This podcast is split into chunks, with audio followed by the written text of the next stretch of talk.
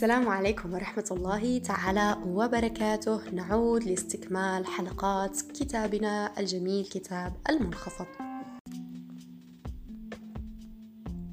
المنحنى اثنان، الطريق المسدود. الطريق المسدود بسيط للغاية حتى أنه لا يحتاج رسما لشرحه، إنه وضع تجد نفسك فيه تعمل وتعمل وتعمل وليس هناك أي تغيير يذكر، ولا يتحسن الوضع كثيرا ولا يسوء كذلك، بل يظل الوضع كما هو.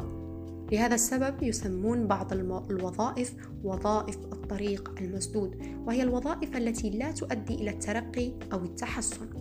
ليس هناك الكثير الذي يمكن قوله عن الطريق المسدود سوى أنك يجب أن تدرك أن الطرق المسدودة موجودة بالفعل، وأن تتقبل حقيقة أنك عندما تصل إلى طريق مسدود فلا بد من الخروج منه سريعا.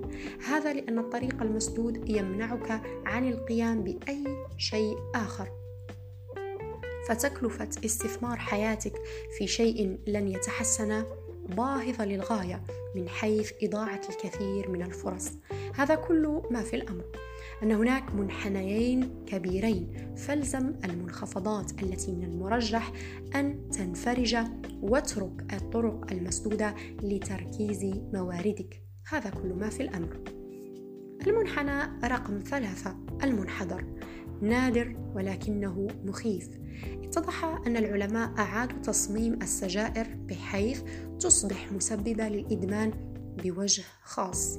إذا قمنا برسم شكل يعبر عن حجم المتعة التي يسببها التدخين بمرور الوقت، باستثناء ما يحدث من انتفاخ الرئة بسبب السجائر، في النهاية فإنها تمثل فرصة سانحة لأي خبير تسويق، لأن التدخين مصمم بحيث يصبح من شبه المستحيل الإقلاع عنه، وكلما طال وقت ممارسته كان الشعور بمواصلة التدخين أفضل، كما أن متاعب الإقلاع تصبح أكبر وأكبر بمرور الوقت.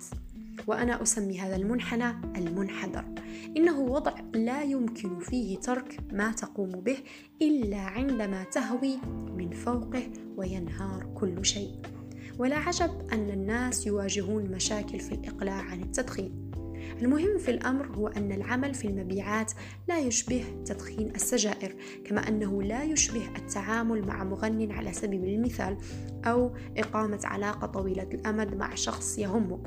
في أغلب الأوقات يكون للمنحنيين الآخرين الدور الرئيسي. إن المنخفض والطريق المسدود لا يسيران في خط مستقيم، إنهما لا يمنحانك بالملعقة أجزاء صغيرة من التحسن كل يوم، وهما ينتظران أن تتعثر.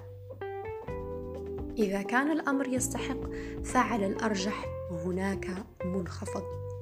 لعبة التنس لها منخفض، والفارق بين لاعب رديء في أحد النوادي وبطل في اللعبة ليست الموهبة الكامنة، بل القدرة على مواصلة الطريق في لحظات يكون فيها من السهل ترك ما تفعله.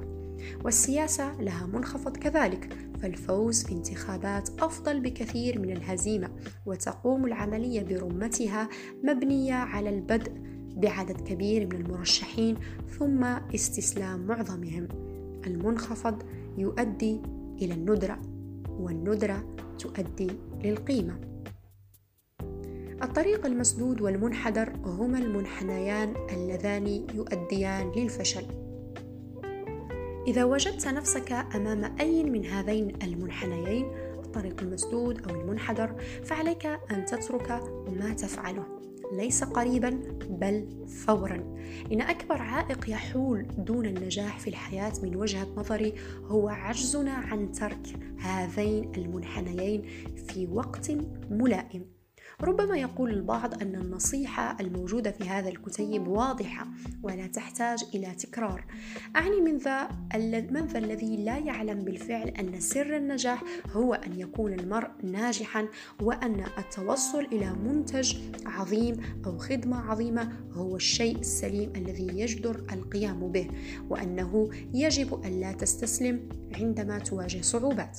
لكن المشكلة الحقيقية هي أنك لا تعلم هذا، كما أن رئيسك في العمل ومنافسيك لا يعلمون كذلك. أنا أقصد أنك تعلم هذا الأمر، ولكني أعتقد أنك لا تتصرف بناء على ما تعرفه. فعندما تتفحص حياتك، وأعني بذلك أن تتفحصها فعلا، هل تتخلى عن أي مشروع لا يمثل منخفضا؟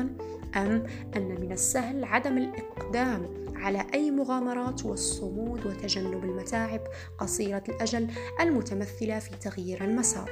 ولكن ما الهدف من الاستمرار في مواجهة الصعوبات إن كنت لن تحصل على مزايا أن تكون الأفضل في العالم؟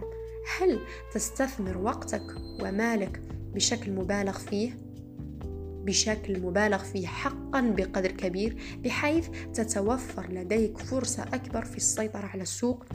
وإذا لم يتوفر لديك الوقت والمال كافيا، فهل تملك الشجاعة الكافية لاختيار سوق مختلفة أصغر حجما لاقتحامها؟ بمجرد أن تبدأ في فعل هذا تكون قد فهمت ما أقول. كونوا بخير.